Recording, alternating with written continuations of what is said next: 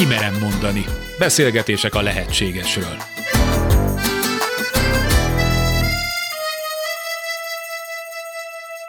Képes-e az ember a nézőpontja a tudata megváltoztatására? Napjaink fogyasztói társadalmában, egy rendkívül versengő, individualista kultúrában vajon meghaladhatók-e a hétköznapok diktátumai? Ha igen, mennyiben és milyen áron? Vagy a tanult, az öröklött, a beidegződött mintáink és világlátásunk vezérel bennünket? A válasz bonyolult és sokrétű.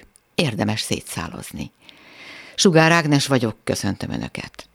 Ebben a sorozatban beszélgetéseket hallgathatnak, a lehetségesről úgy is mondhatnám, egy újfajta tudatosság lehetőségének vizsgálatára indulunk. A két beszélgetőtárs Majer Máté, pszichológus, család- és párterapeuta, és Tar Bence László, filozófus, kulturális antropológus, buddhista tanító. Kimerem mondani. Az elmével történő teljes azonosulásunk eredménye az ego létezése, pedig a gondolkodás csak egy apró aspektus a lényünk teljességének, mondja Eckhart Tolle, és azt is állítja, hogy a legtöbb embernél a gondolkodom kijelentés ugyanúgy valótlan állítás, mint az, hogy emésztek, ugyanis a legtöbbünknél történik a gondolkodás, ahogyan az emésztés is csak történik, vagyis akaratlan, ami a fejünkben lezajlik, és egyáltalán nem mi irányítjuk a gondolatainkat, azok jönnek és mennek. És mivel a múlt kondicionál minket, ezért van az, hogy újra és újra rágódunk a múltbéli dolgainkon. Ezzel egyetértetek? Mátéra nézek, mert ugye Eckhart esetén ő a, a lakmuszpapír elsősorban. Az a jó, hogy én nem olvastam, ezért én azokat a hallgatókat képviselem, akik ezzel ugyanígy vannak, és akkor mindig el kell magyarázni, hogy mit mond le miről. Igen, tehát a, a gondolkodás az tudatosítható.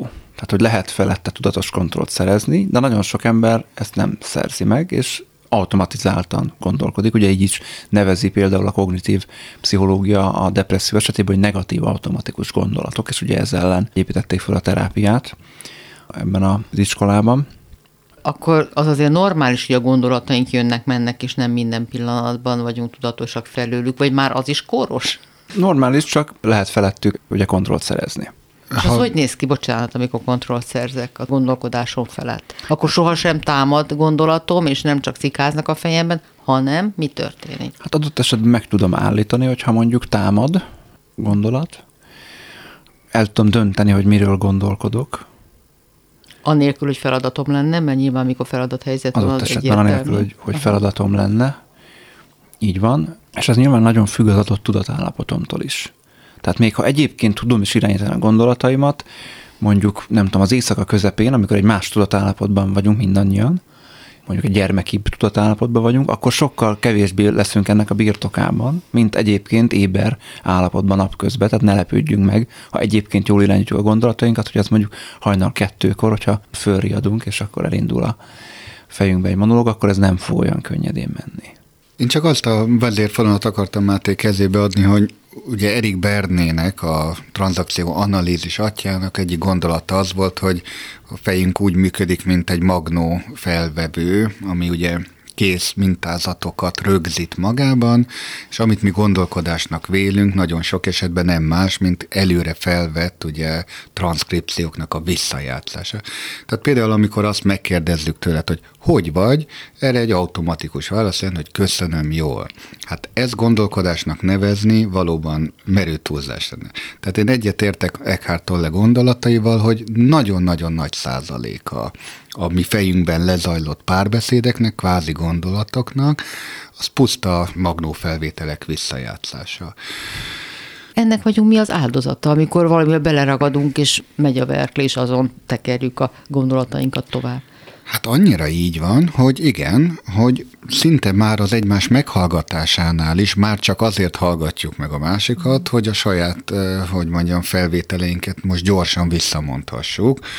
Rengeteg olyan párbeszéd zajlik például emberek között, hogy hogy te mondasz valamit, és akkor azt mondja, az hagyján, és akkor én elkezdem mondani a saját velem hasonló történetet, anélkül, hogy én reflektálnék arra, amit te valóban mondtál, vagy miért mondtad, stb. Hát ez nem gondolkodás. Ez nem gondolkodás. A legtöbb ember valóban ilyen értelemben nem gondolkodik, ez körülbelül az emésztéshez hasonlít, ahogy Eckhart Tolle mondja, megemésztjük, újra hasznosítjuk a korábbi mintákat, Mondhatjuk, hogy ezeket szabadon variáljuk, de ezek a variációk is azért szűkösek. A mesterséges intelligencia programok is, most már a nagy nyelvi modellek képesek erre, hogy ezt produkálják. Már pedig azok sem gondolkodnak. Ez viszont nagyon megnyugtató, mert ez azt jelenti, hogy nem kell bedülni ezeknek a magnószalagoknak, vagy ezeknek a felvételeknek, amik járnak automatikusan a fejünkben, igaz?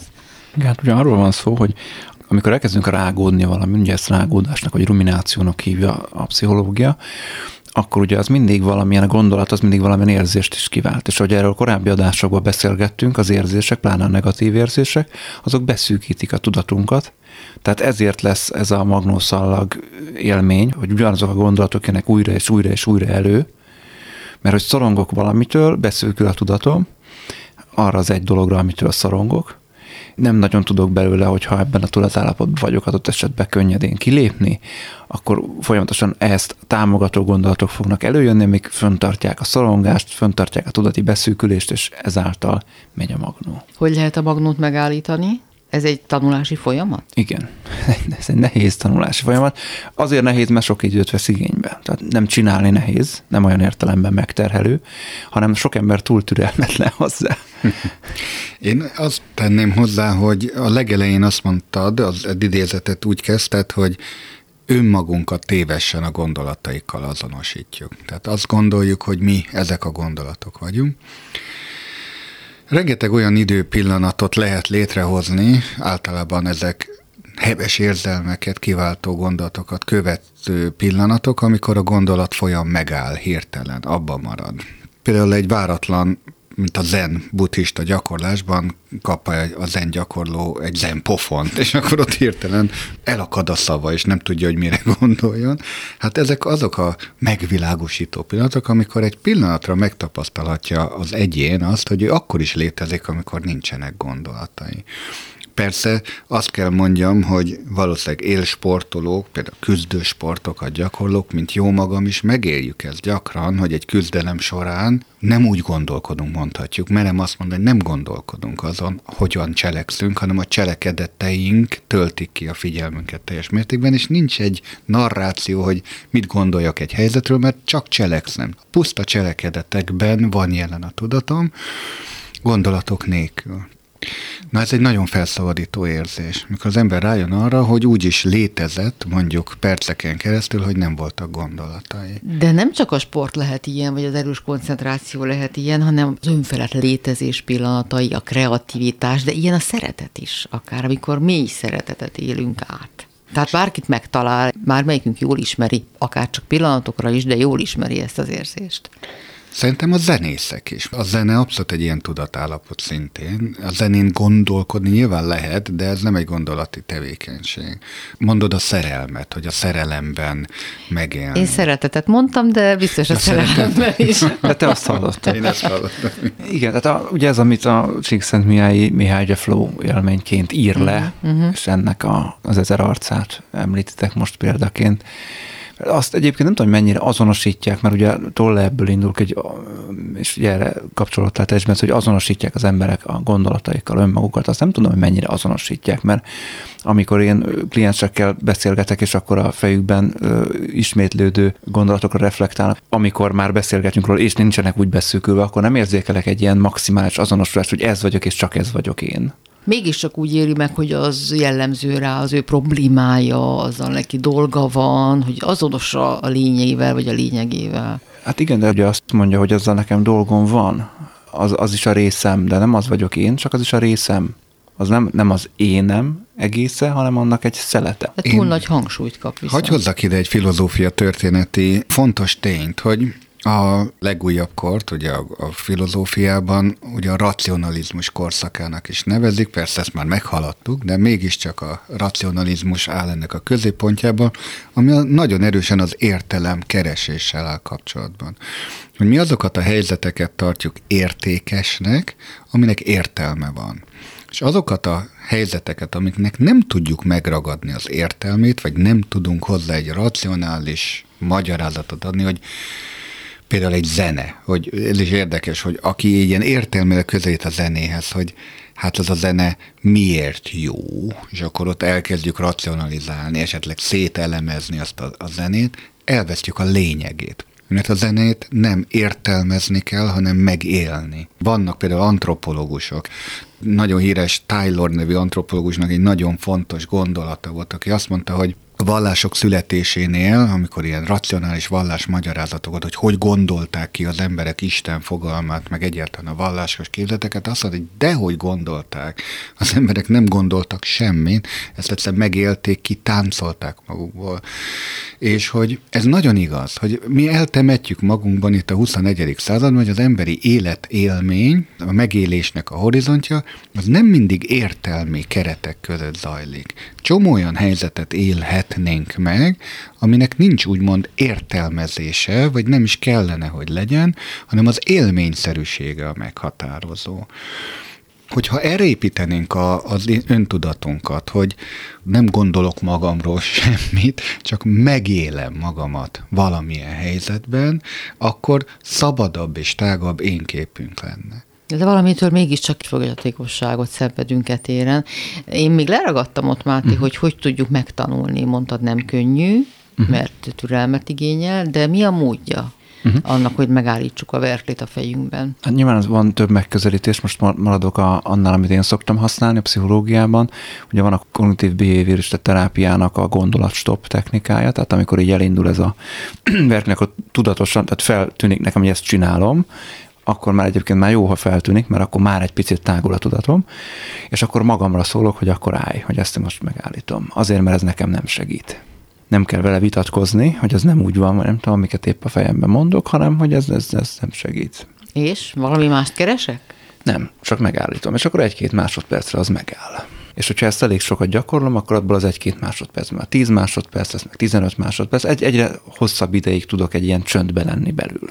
Uh-huh és akkor egy ponton túl, azt elég sokáig gyakoroltam, ez hónapok, akkor meg lesz az az élményem, hogy én tudom irányítani a gondolataimat. Ugye egyrészt abból fog fakadni, hogy, hogy meg lesz az a tapasztalásom, hogy egyre hosszabb időre meg tudom állítani ezt a, ezt a magnót, Másrészt azért, mert ezt csinálom, és folyamatosan azzal tágítom ki a tudatomnak a beszűkülő fókuszát, másfajta érzések, másfajta élmények fognak érni, uh-huh. egy nyugodtabb állapotban leszek, Ezáltal egyre több fajta gondolat tud megjelenni a fejemben, adott esetben én tudatosan kezdek el más dolgokkal gondolkodni, nem azért, hogy azon ne gondolkodjak, hanem mert egyszerűen már egy olyan állapotban vagyok, hogy egyszer csak lesz egy ötletem, hogy, hogy fú, de milyen jó lenne mondjuk ezt vagy azt a témát egy kicsit megvizsgálni, és akkor már nem ebben a beszűkült na, megy a magnó, megy a verkli állapotban vagyok benne. Fontos, hogy legyen csönd, legyen belső csönd, vagy az is oké, okay, hogyha csak bejön egy másik gondolat, amit mondjuk nem vagyok úgy ki, és elmegyek abba az irányba. Vagy azért jó lenne megtapasztalni, hogy meg tudok állni.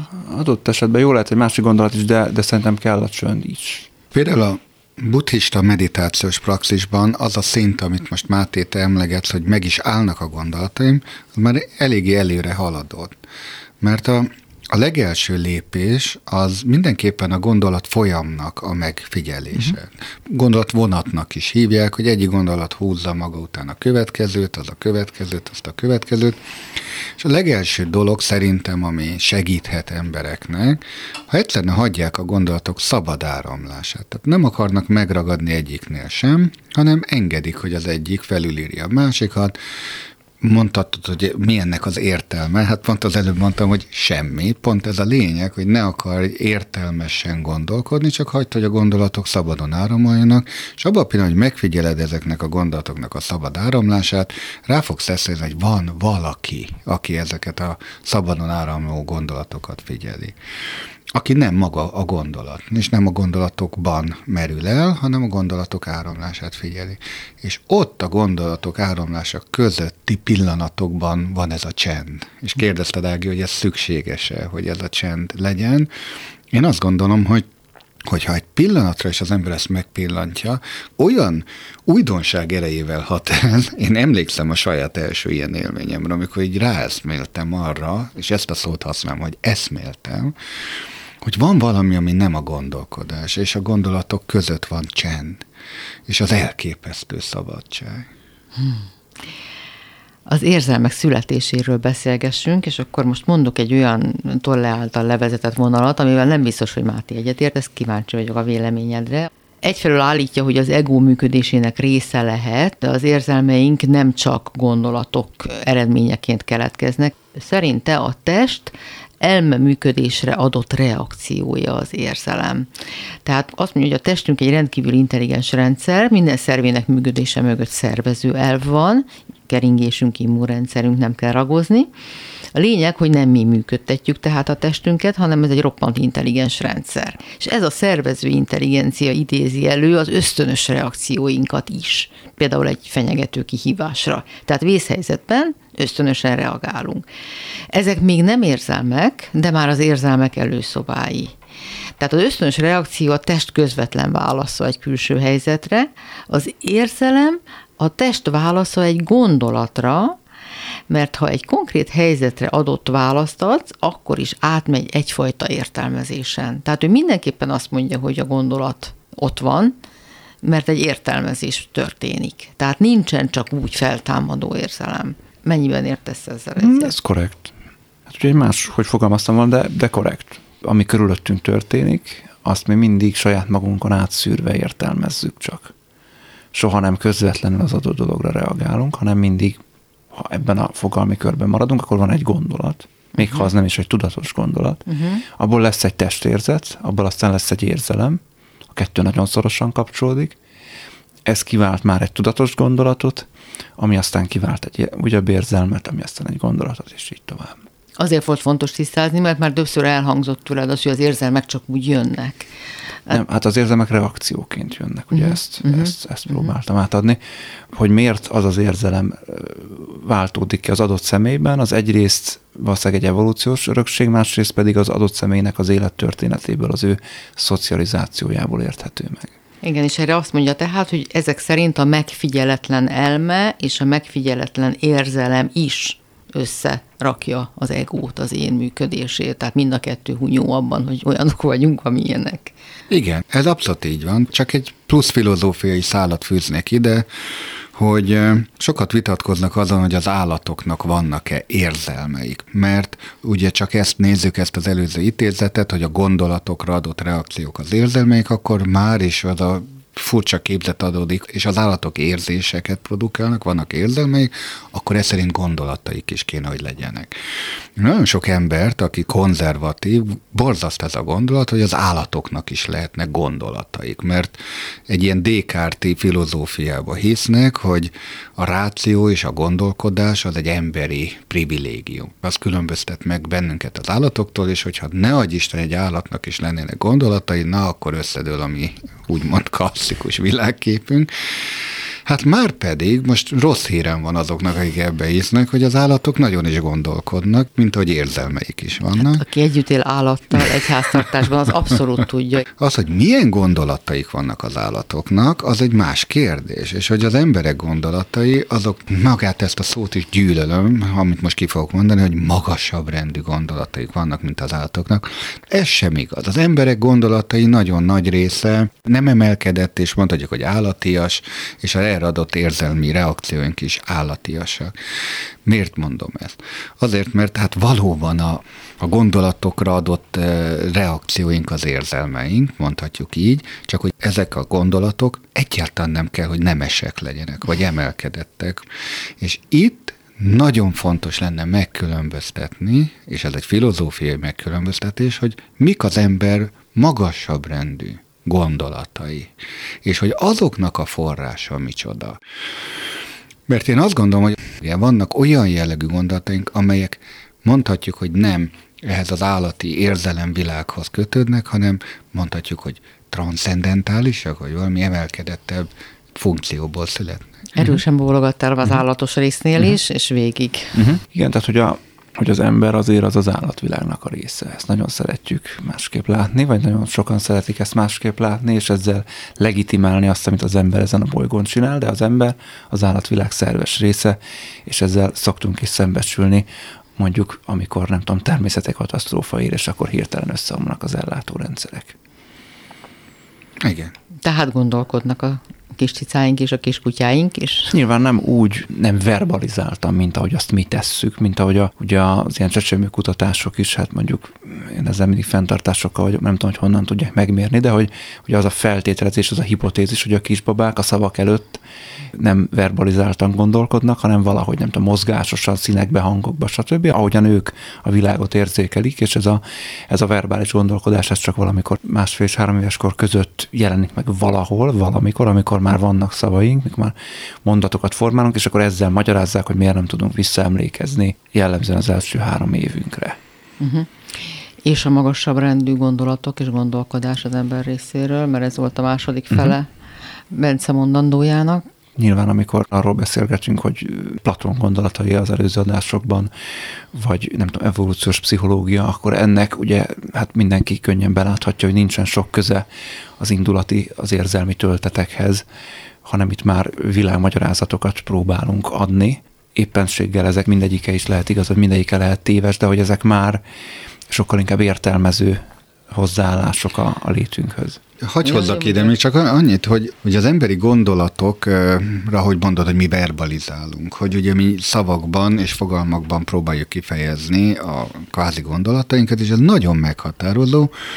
Azt gondolhatnánk, hogy ez a legmagasabb minőség a gondolkodásnak, Pár hete futottam be egy rendkívül érdekes tanulmányba, ami a lábas fejűek és a polipok kommunikációjáról szól, akik a bőrük színezetével, egyáltalán az állagának a megváltoztatásával kommunikálnak egymással, tehát színeket használnak és textúrát ahhoz, hogy érzéseket és állítólag gondolatokat közöljenek egymással, és nagyon érdekes, mert kutatókkal próbálnak a polipok kommunikálni, amiből mi nem értünk semmi.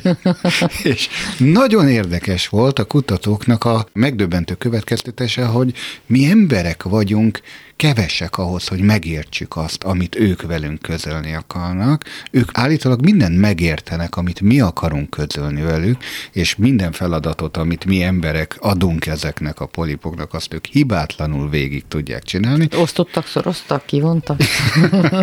Akkor most tényleg röviden a kísérlet annyi volt, hogy hogy tudják bizonyítani, hogy gondolkodnak-e az állatok, illetve van egy jövőképük, például időérzékük, nem tudom, milyen klasszikus pszichológiai kísérlet, hogy valaki megeszik-e valamit most, vagy megvárja azt, hogy most nem eszi meg, de akkor egy sokkal nagyobb, nem tudom én, jutalomba részesül.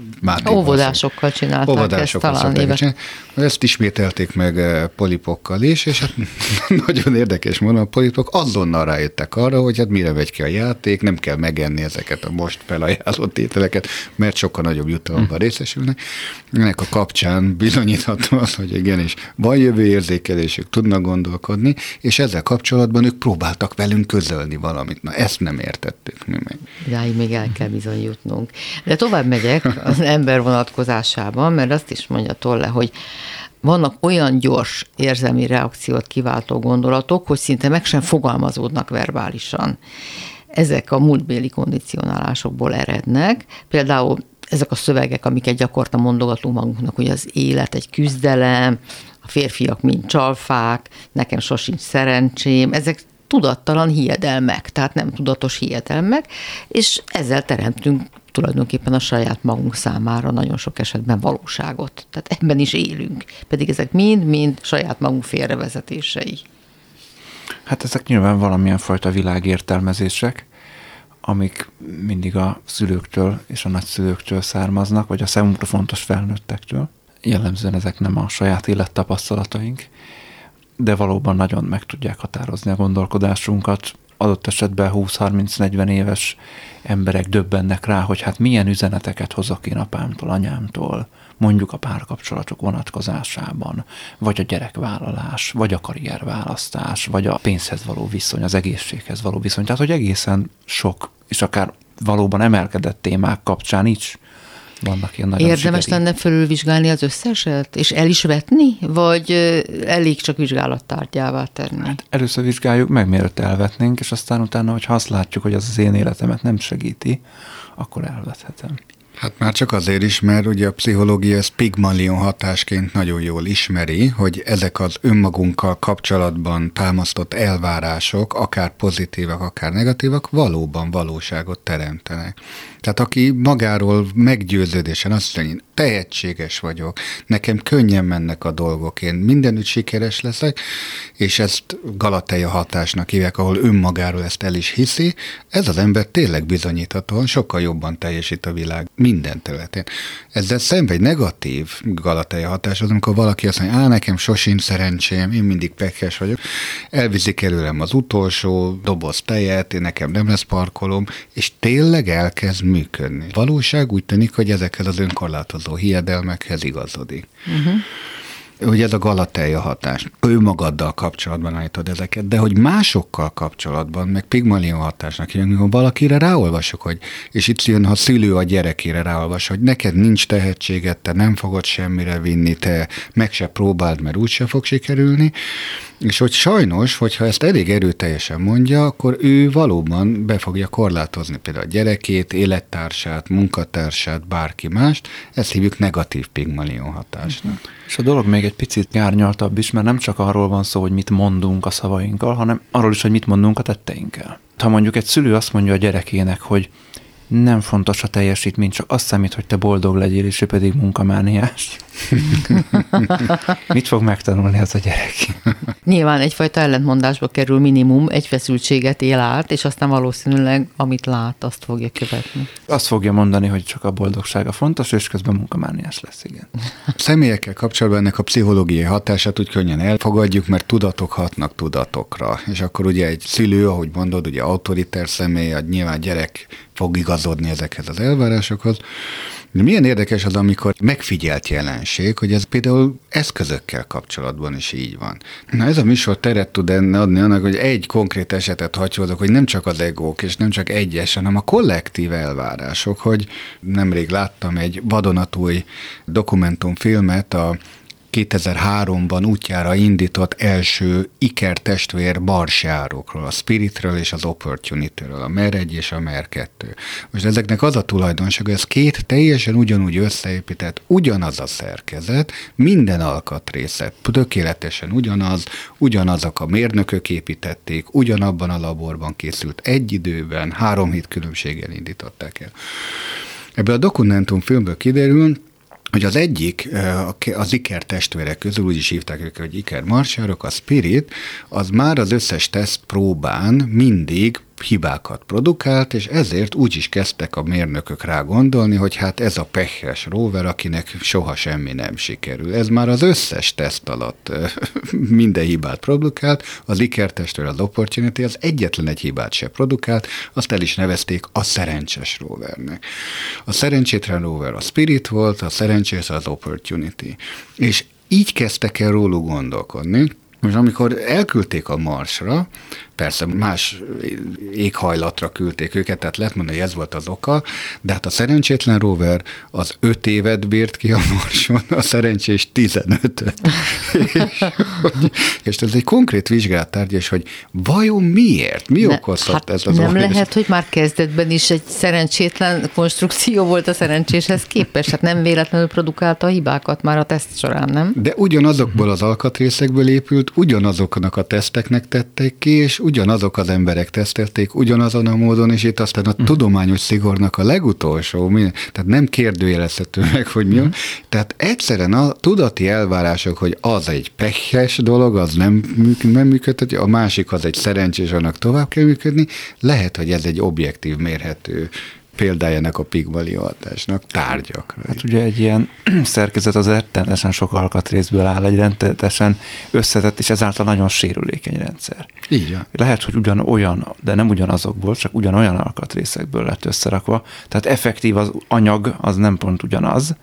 Az anyag, nem tudom, típusa kémiailag igen, de nem igen, konkrétan igen. ugyanaz az érc. Meg lehet, hogy az összeszerelés során valamelyik nem figyelt annyira, valami kis hibát ejtett, az már elég, hogy az egész rendszert megzavarja. Annyi minden igen. beleférhet. Mehetünk tovább? Mehetünk. nem tudom a, a, megdöngetni a materialista világképet. Sokat beszéltünk már a negatív érzelmekről, beszéljünk majd a pozitívakról is, de a negatív érzelmek ismerően mi? Mit nevezünk negatív érzelmeknek, illetve milyen hatásuk van? Hát általában azokat hívjuk negatív érzelmeknek, amiket nem szeretünk megélni, tehát ennyire egyszerű, ezeket hívjuk negatívnak, és ezeknek általában tudott beszűkítő hatásuk van. Uh-huh. A pozitív érzelmek, amiket szeretünk megélni, ezeknek általában tudott kitágító hatásuk. És a negatív érzelmeknek nem utolsó sorban fertőző hatásuk is van, mert nagyon könnyen átveszi a környezetünk is, hogyha ezt képviseljük, vagy kifelé mutatjuk. De adott esetben a pozitívat is, mert a nevetés is tud fertőzni. És a pozitív érzelmek akkor pozitívan hatnak is? Hát pozitívabb életfunkciókat szólítanak meg, de nyilván, tehát a, ez a negatív, meg ez a pozitív, ez egy, szóval bánjunk óvatosan ezekkel a fogalmakkal, mert az összes, a számunkra negatív érzelmek is egy evolúciós környezetben pozitív, a túlélésünket segítő hatásokkal bírnak ránk nézve megint muszáj az antropológiai példákat idehozni, hogy azok az úgymond negatív érzések, például a fájdalom, a félelem, persze a fájdalom az egy érzet is, de lelki fájdalmakról beszélek most, ezeket mi negatív érzéseknek tartjuk. Ezek bizonyos kultúrákban elengedhetetlen beavatási kellékek ahhoz, hogy olyan életkészségeket szüljenek az egyedekbe, amik őket hosszabb távon, vagy azt mondom, hogy hosszú távon, erősebb egyedekké teszik. Tehát meg kell tudnia élni egy embernek a fájdalmat, a félelmet, a haragot, az indulatot, adott esetben például az agresszióval társított érzések világát, ahhoz, hogy ő egészséges felnőtté váljon. Mi ezeket az érzéseket itt a mi civilizációnkban kimondottan negatívnak tituláljuk, az ezek olyan rossz érzéseket keltő érzelmek, amiket inkább el kéne folytani. Hát, azt tudom megint mondani, nagyon vitatkoznék ezzel. Én azt gondolom, hogy ezeknek a megfelelő civilizációs keretet kell adni, ahol ezek a rossz érzések kiélhetők, megfelelő módon, megfelelő formában, és nem ezeknek az elkerülése vagy elfolytása lenne a cél. Azért is kérdeztem, mert fontos különbséget tesz Tolle a pozitív és pozitív érzelem között. Azt mondja, hogy az ego gerjesztette pozitív érzelmeket és a természetes állapotunkkal, a létezésünkkel való összekapcsolódásból eredő pozitív érzelmeket fontos megkülönböztetnünk, mert ugye amikor például egy eseményt nagyon várunk, ez egy pozitív érzés, de hát ez egy külső dolog, ami bármilyen pillanatban megváltozhat, vagy nem úgy alakul, és akkor rögtön csalódottságot okoz, vagy nem váltja be a hozzáfűzött reményeket. Tehát az ego generálta pozitív érzések mindig külső dolgokhoz kapcsolódnak, és ezért változékonyak.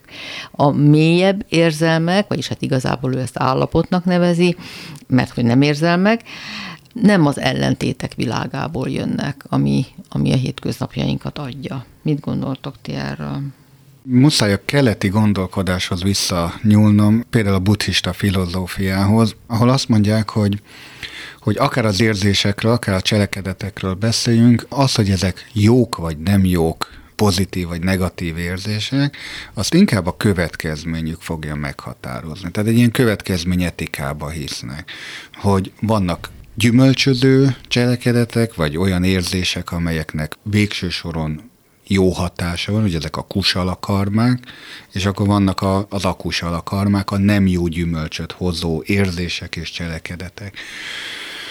Attól, hogy valami külső, és ugye a külső körülmények szülik ezeket az érzéseket, erre vigyázni, hogy ez nem lehet pozitív, vagy hogy ez... Veszélyes, mert változik, hogy míg ha te a természetes létezéssel való összekapcsolódtságodban létezel, mondja ő, az a valódi pozitív élmény, mert abban nem lehet sem csalódni, mert az a teljességet És jelenti. hogyha elfogadod a változást, mint a külső körülmények egy velejáró tulajdonságát, akkor már is átkeretezted ezt. Én így látom, tehát azt gondolom, hogy ha elfogadod azt, hogy hiába vagy várakozással teli, hogy ezt a példát mondtad egy külső körülményre, aztán az hirtelen megváltozik, és akkor már csalódottságot okoz. Ha elfogadod, hogy a megváltozhatóság az része annak a dolognak, nem biztos, hogy ezt az érzelmi reakciót. Elfogadom, Máté. Hát meg ugye nem feltétlenül baj, ha csalódunk időnként, szóval hogy nem kellemes megélni, de nem akkora, nem akkora gond ahhoz, hogy mélységébe tudjak erre válaszolni, ahhoz kéne értenem, hogy a tolle mit tart itt ilyen mélyebb érzéseknek, ami szerinte nem is teljesen értem a gondolatmenetet. Állapot. Hát a természetes létezésünkkel való összekapcsolódottság. Belső béke, okay. a, hát azért nem mondja érzésnek, ő állapotnak nevezi, Aha. hanem ez a, a csend, a csendben uh-huh. való időzés. Igen, tehát ő mindig oda vezeti ezt vissza, hogy a kicsit úgy, mint a, az óceán, amit ha nem fúj a szél, akkor annak a tükre úgy kisimul uh-huh. és mhm. elcsitul, hogy ilyen lenne az ember alapállapota és az alapérzése is, uh-huh. ami leginkább a csendhez, a békéhez és a nyugalomhoz hasonlítható, uh-huh. ha ezeket érzéseknek nevezzük, uh-huh. és nem állapotoknak. De azért is nehéz ezeket érzéseknek nevezni, mert nincs hullámverés. Tehát uh-huh. nem mhm. kelt semmilyen késztetést, uh-huh. nem késztet bennünket semmilyen cselekvésre, uh-huh. hanem gyakorlatilag ebben a megállapodott helyzetben maradsz, Hát ez egy fura dolog, hogy ennek van-e értelme, vagy nincs, de nincs uh-huh. benne mozgás. Érvényes a magyarázat, tehát azt gondolom, hogy ezt az állapotot megélni az ritka kivételek egyike, uh-huh. tehát ebben létezni a mindennapokban biztosan nem lehet, uh-huh. vagy nem könnyű, amit, amit toll egyedüli pozitívumként fogad el. Igen, tehát hogy a pszichológiai kísérletek, amik ehhez kapcsolhatóak, azok nagyon nem ezt az eredményt hozták rövid ideig jól tudjuk magunkat érezni ilyen békében, nyugalomba, de utána nem kell kívülről fújni a szélnek, mert belülről jön valami földrengés, és akkor Igen. tektonikus mozgások, és azért fog majd hullámozni az az óceán.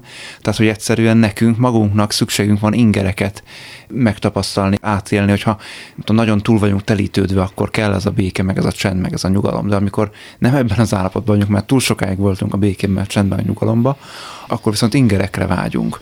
Nagyon érdekesek például az ilyen úgynevezett szenzoros deprivációs kísérletek, amikor ilyen teljes sötétségbe különféle módon elért mindenfajta érzékeléstől, külső érzékeléstől megfosztott helyekre zártak be embereket, és hogy megőrülés közeli állapotba kerültek. Tehát, hogy baromira rosszul tűri az ember ezt hosszabb távon, és az időérzék teljesen elmúlik, tehát ha még negyed óráig volt bent, és ő fél napnak érezte, Ugye ezért működnek a vallatási technikák is. Fél évvel ezelőtt találkoztam azzal a abszolút kortás kísérlettel, hogy ilyen izolációs kamrába bezárt emberek, akiktől elvették a mobiltelefonjukat, hogy hol van ez az inger küszöb, hogy mennyire lettünk függővé. Volt olyan ember, aki fél óra után gyakorlatilag hisztériás rohamot kapott, hogy ő egyszerűen elzárt a világtól, és nem tud magával mit kezdeni. Egy hétig volt egyébként a kísérlet, egyetlen egy ember, ugye emlékszem 15 alanyból volt egyetlen egy ember, aki kibírta az egy hetet, úgymond mindenféle elektronikus eszköz nélkül. Nem bírjuk valóban ezt a fajta elzártságot, izolációt, szükségünk van, hogy mondod erre az izgatottságra, és még mélyebbre mennék, hogy Eckhart Tolle abba hisz, és ez nagyon egybevág az én emberképemmel is, és itt jön megint a hitbirodalma, hogyha elég mélyre megyünk, akkor a felszín alatt, az óceán mélyén igazából egy nyugodt, csendes, békés, mozdulatlanságot találunk. De vannak olyan emberképek, amik azt mondják, hogy nem, ott az óceán mélyén, ott a, a tudati óceánunk fenekében kaotikus rémségek és szörnyek várnak, ilyen któnikus túlhúk, akik arra várnak, hogy onnan a felszére törjenek és elragadjanak bennünket. Hát ha megvan, hogy mire uh-huh. utalok Lovecraftnak igen, ezekre igen. a démoni alakjaira, és hogyha az embert tulajdonképpen magára hagyod, akkor a tudata mélyéből ezek a szörnyek fognak a felszíre törni, akik nem hagyják nyugodni, és cselekvésre késztetik. Lehet, hogy én vagyok máshogy összeszerelve az én meditációs praxisomban, én csak belső csendet, békét és nyugalmat találtam önmagam elméjének mélyebb rétegeiben, de el tudom képzelni, hogy nem minden ember. De erre szokták mondani, ha nem tévedek, az, hogy egyáltalán nem mindegy, hogy milyen fokozatossággal állunk neki a meditáció gyakorlásának, mert nagyon sokan vannak valóban, akik pánikba esnek, és akiknek úgymond nem való első megközelítésben mélyebbre hatolni, vagyis minimum a fokozatosság elvét kell betartani, mert valóban az van, hogy az első szint az, hogy jönnek a démonok, kinek kevésbé, kinek jobban, de ez nem jelenti azt, hogy itt meg kell állni. Igen, így csak azt akartam mondani, hogy a súlyosan traumatizált embereknek ott vannak szörnyek. Igen. A mélyben. Trófik, hogy mennyire hajlamos a pszichózisra. Mert a hajlamos rá, akkor abból lehet baj. Ugye a pszichoterápiának, különösen a módosult tudatállapotban végzett technikák, hipnózis, stb. Ott az egyik legerősebb kontraindikáció, nem sok van, de az egyik az, hogyha valaki egy ilyen pszichózis határán táncol, akkor ilyeneket ne csináljunk vele. Igen, ez jogos. Én még oda kanyarodnék vissza, hogy az eredeti gondolat az volt, hogy amit Tolle hozott, hogy a külső körülményektől függő, tehát úgymond jó érzéseink, pozitív érzéseink, azok nem elegendően stabilak, szembe a saját belső világunkra alaphozott jó érzéseink, amik stabilabbak tudnak lenni. Ezzel azért én maximálisan egyetértek. Ezzel én is.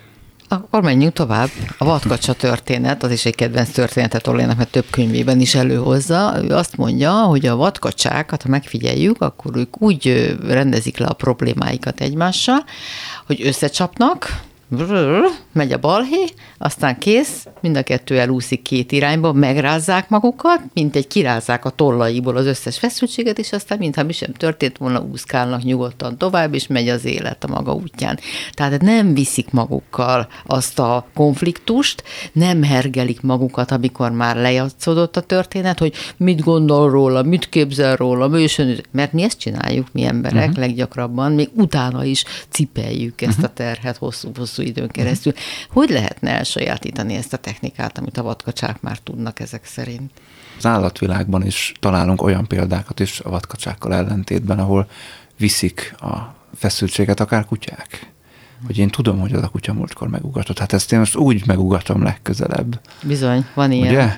Vagy a majmok, majon csapatok, az amikor egymást gyilkolják, és konkrétan háborúznak, csimpánzok például. Igen, igen, de ismerek olyan kutyát pont az ismeretségi körünkben, akit gyerekkorában egy másik környékbeli kutya inzultált, és azt most már hatalmas 60 kilós Leonbergi lett, nem felejtette el, úgyhogy nincs szerencséje annak a boxernek, ha találkozik vele. Igen. Szóval, hogy ez nem az ember sajátja, csak ezt akarom itt kihangsúlyozni, hanem ez, ez azért más állatfajoknál is van. Nyilván minél inkább megvan egy időperspektíva, minél inkább megvan egyfajta én tudat, minél inkább tud gondolkodni egy állat, minél kevésbé ösztönös, ez annál inkább meg tud lenni. És az ugye ezeknek a levetkőzése, hát erre azért nehéz általános választ adni, mert nagyon fontos megint a konkrét helyzetet, a konkrét személyeket ismerni. Nem tudja bárki megcsinálni ezt a vadkacsás trükköt? Nem arról van szó, hogy nem tudja, hanem nem biztos, hogy ez neki kifizetődő hogyha azt megcsinálja. Például. Talán legutóbbi adásban beszélgettünk az ilyen csoport identitás és csoport küzdelmekről. Ugye, ha nekem az egy, az egy csoport identitást adó elem, hogy én haragszok a másikokra, akkor nekem azt levetkőzni, és azáltal kizárni magam a saját csoportból, az az mondjuk egy fontos identitásformáló, az nagyon-nagyon költséges dolog. Gondoljuk bele, valaki mondjuk skinhead, és akkor ő egyszer csak már nem gyűlöl a kisebbségeket, hát akkor többet nem lehet skinhead. Kizáródik onnan. Uh-huh. És ugye ebbe a szélsőséges csoportba jellemzően, erre sok dokumentáció van, jellemzően egyébként is perifériára szorult embereknek lesz vonzó ez, akinek akkor tényleg nincs senkije. Igen, én kisebb horderejű, de nagyon jellegzetes hétköznapi helyzetekre gondoltam, mikor egy családtagoddal vitatkozol folyton, akkor is, amikor nincs jelen az illető, vagy már túl vagytok egy helyzeten, és csak megy belül, és mondod magad, akár félhangosan is, vagy akár csak egy utcai inzultust viszel magaddal még két óra múlva is. Én, én azt gondolom, hogy ezt Tolle inkább allegorikusan használja ezt a példát, pozitív példát arra, hogy az ember is igenis rendelkezik azzal a képességgel, hogy csak így megrázza magát, lerázza magáról a feszültséget, és ne vigye tovább. Azt gondolom, hogy ez bármilyen érdekes döntés kérdése. Sok ember elakad egy helyzetben, és ahogy te is mondod, viszi magával a feszültséget egyik helyzetből a következőbe, és akkor ez ugye összeadódik és eszkalálódik, és a végén már nem is tudja, hogy hol is van ennek a, az eredete. Egyik lehetséges mód az, hogy mint egy Ariadne át, ezt így megpróbáld visszafejteni, hogy hát hol akadt ez be, és akkor hova vezet ez vissza. De lehet, hogy mint a Gordiuszi csomót egy ilyen nagysándori cselekedettel egyszerűen át kell vágni, és azt kell mondani, hogy ezt itt és most nyugodtan engedd el. És akkor sokszor néznek rám, és azt mondják, de hát hogy? Szoktam ilyen aranyosan mondani, hogy itt tedd le a küszöbön, és ne vidd magaddal tovább. Amikor kimész az ajtón, akkor ezt hagyd itt nyugodtan. Nagyon egyszerűen hangzik, és a folyamatban mégsem ilyen egyszerű, mert különben nem küzdenénk vele. Hát ez az érdekes, most amit mondasz, hogy nem olyan egyszerű, ez egy képzet, amit te ehhez társítasz. És hogyha valóban ehhez ragaszkodsz, hogy hát ez nem lehet ilyen egyszerű, akkor számodra nem is lesz. Ugye, ha ezt azt a képzetet társít hozzá, hogy ez ennyire egyszerű, itt jön megint a, a döntés kérdés, hogy miért kéne, hogy ennél bonyolultabb legyen. Tehát miért kéne, hogy ennél bonyolultabb? Ez lehet ennyire egyszerű. És az a mantra, amit ehhez szoktunk javasolni azt, hogy hagyd, hogy ilyen egyszer legyen. Let it be easy, ahogy az angolok mondják, hogy hagyd, hogy ez ilyen könnyű legyen. Akkor ez vonatkozik ugyanúgy, hogy a múlt terheit sem kellene cipelnünk, tehát a régi sérelmeket, a megbántottságot, az igazságtalanságokat is akár, amik értek bennünket. Ilyen egyszerű lenne mindazt, ami emlékként él bennünk, elengedni? Pont amit a kérdésben fölteszel ahhoz is nagyon kapcsolódva, meg amit előbb mondtál Bence ahhoz is, ugye, hogyha mondjuk egy inzultus ér az utcán, akkor azt viszonylag könnyű lehet elengedni. De hogyha az inzultus, ami az utcán ért, az bekapcsol egy egész történet folyamat az én fejemben, azt már nem olyan könnyű elengedni. Tehát a kérdésedre a válasz, igen, a, a múltbeli sérelmeket, azokat nehéz elengedni, nem annyira könnyű elengedni. Pláne, hogyha kötődési sérülésekről vagy traumákról beszélünk, azokat azért föl kell dolgozni, nagy veszteségekről esetleg, azokat el kell gyászolni azok nem mennek ilyen könnyedén. Azokat nem tudjuk annyira könnyedén elengedni, mert ott egyszerűen túl sok érzés, túl sok gondolat társul hozzá. Egy pár is, amikor veszekszik, akkor legritkább esetben arról veszekednek, arról a konkrét dologról, ami a veszekedés tárgya. Egész világok tudnak föltárulni mögötte, és ezt párterápiában fantasztikusan ki lehet bontani, és utána nagyon jókat rögnek saját magukon, hogy ja, tényleg ez van a fejemben, ez mind, amikor egyébként azon veszekszem, hogy ki hol nyomta meg a fogkrémes tubust. Az én gyakorlati tapasztalatom az, hogy ahogyan az egyik előző adásban beszéltünk arról, hogy az én képünk, az identitásunk alapja nagyon gyakran például egy fájdalmas életesemény, egy élettörténet, ami velem történt.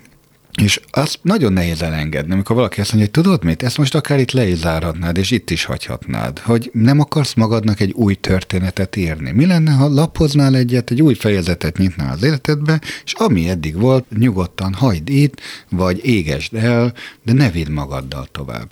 Ez azért nehéz nagyon sok embernek, hogy de hát akkor mi lesz velem?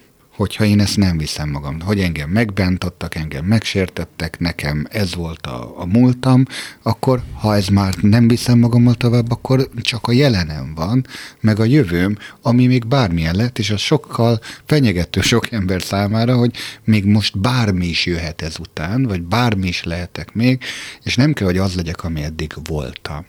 Itt a megbocsátás kérdéséhez érünk, azt hiszem el, és ezt a én nagyon máshogy szoktam megközelíteni, mert nagyon sokszor, amikor megbocsátásról beszélgetünk, akkor ugye ott volt valami vétek, és általában valami igazságtalanság, és akkor az, az bennem ott így fortyog. És lehet, hogy ez tíz éve történt, de én még mindig, ha fölidézem, és esetleg sokszor fölidézem, akkor én mindig dühös leszek. És akkor én ugye azt szoktam mondani, hogy a harangját engedje el, tehát hogy azt kell elengedni. Ezzel nem fogja legitimálni azt, ami történt, nem fogja semmisé tenni azt a történet, ami történt, nem menti föl azt, aki ő ellene vétett, ezt mind nem kell megcsinálni csak a haragot engedje el, mert ez a másik embernek már semmilyen kárt nem okoz, a maga életét viszont megnyomorítja vele. Mit jelent a haragot elengedni?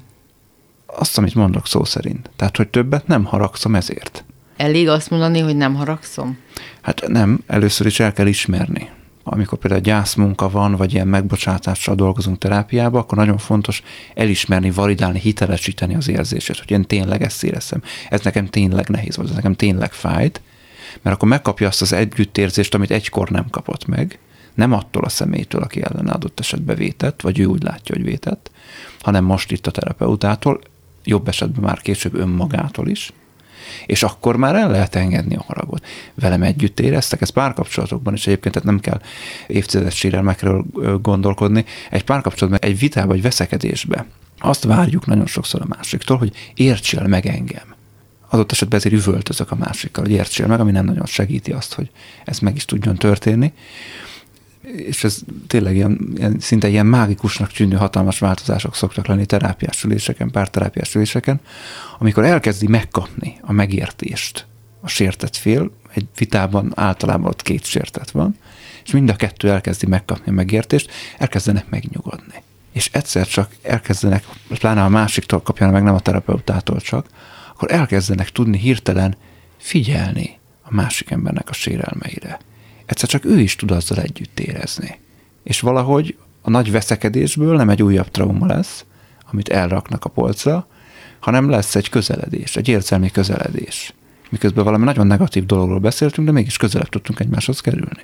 Abszolút egyetértek, amit mondasz, és az a megbocsátás és az érzések, negatív érzések elengedése mennyire fontos Beszéltünk ezelőtt a beszélgetés előtt a szünetben arról, hogy mielőtt pszichológusok voltak, és a pszichológiát a vallás előzte meg, és a vallás volt egyfajta gyógyító eszköz.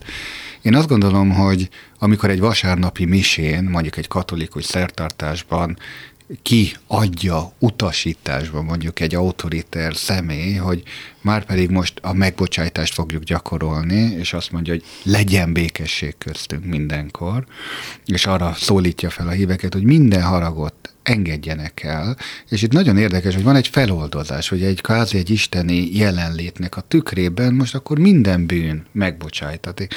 Ez a bűn bocsánat, és fordulj oda egy idegen emberhez melletted, fogj vele kezet, és kvázi a, neki a békesség elével köszöntsd őt. Hát ez egy pszichorituálé. De ez szerintem gyönyörűen működik, ha valaki ebnek átadja magát, hogy én most ezzel a készfogással gyakorlatilag mindenkinek és mindennek megbocsájtok, magamnak is, a világnak is, és nem viszem innen tovább a haragomat. Leteszem ott és akkor. Ez egy nagyon időhatékony dolog, talán gyorsabb, mint egy terápia, és azért még, a, a, amit Ági mondott, hogy, hát, hogy csak a haragot, vagy az egész múltat le lehetett tenni, de ennek nyilván az a fokozata, amikor valaki kvázi életet vált, egy életen belül újjászületik például egy szerzetes lesz belőle, vagy egy papi hivatást választ, akkor ott azért szó szerint arról van, az egész múltját elfelejti. Az egész múltját leteszi, új ruhát ölt, akár leporotválja a haját, ugye egy jelképes dolog a múltadnak a végső elengedése, új nevet kap, és onnantól kezdve más néven, más ruhában, egy más közösségnek, egy teljesen más szerepében kezelik, és gyakorlatilag az az ember, aki előtte volt, az eltemetik pszichológiai értelemben, és tényleg túllép rajta. Lehet azt mondani, hogy új életet kezd egy másik minőségben. Tehát azt gondolom, hogy erre a vallás hagyományokban van példa. Hogy a gyakorlatban ez működik, az már másik kérdés, de mert ha megnézzük, Igen. hogy mennyi templomba járó emberből az a gyűlölet, akkor yeah. bár nagyon időhatékonynak tűnik, de valahogy mégse, eh, mégse működik mindenkinek egyformán. Szóval, hogy én azt tapasztalom, amikor haragot elengedi valaki, akkor onnantól kezdve az a múlt, az az egész sérelem történet, az valahogy elkerül egy ilyen nyugvópontra benne. Nem felejti el, de sokkal ritkábban fogja fölidézni, ha valami nagyon ahhoz hasonló dolog történik, akkor eszébe fog jutni. Adott esetben annak a fájdalma is eszébe fog jutni, nagyon érthető módon. De már lesz egy tudatosság, hogy á, hát most akkor ez történt, ez kapcsolt be, és akkor én most rajtad nem azt verem le, hogy apám mit csinált velem négy évesen, vagy anyám öt évesen, hanem most akkor próbálom az itt és mostban kezelni azt, ami éppen történik. Na hát remélem, hogy a hallgatók megbocsátják, hogy itt és most abba hagyjuk de legközelebb egy hét múlva találkozhatunk. Tarbence Lászlónak, Majer Máténak köszönöm a részvételt. Kemény Dániel és Gál Bence voltak a segítségemre viszont hallásra, tehát akkor egy hét múlva. Kimerem mondani. Beszélgetések a lehetségesről.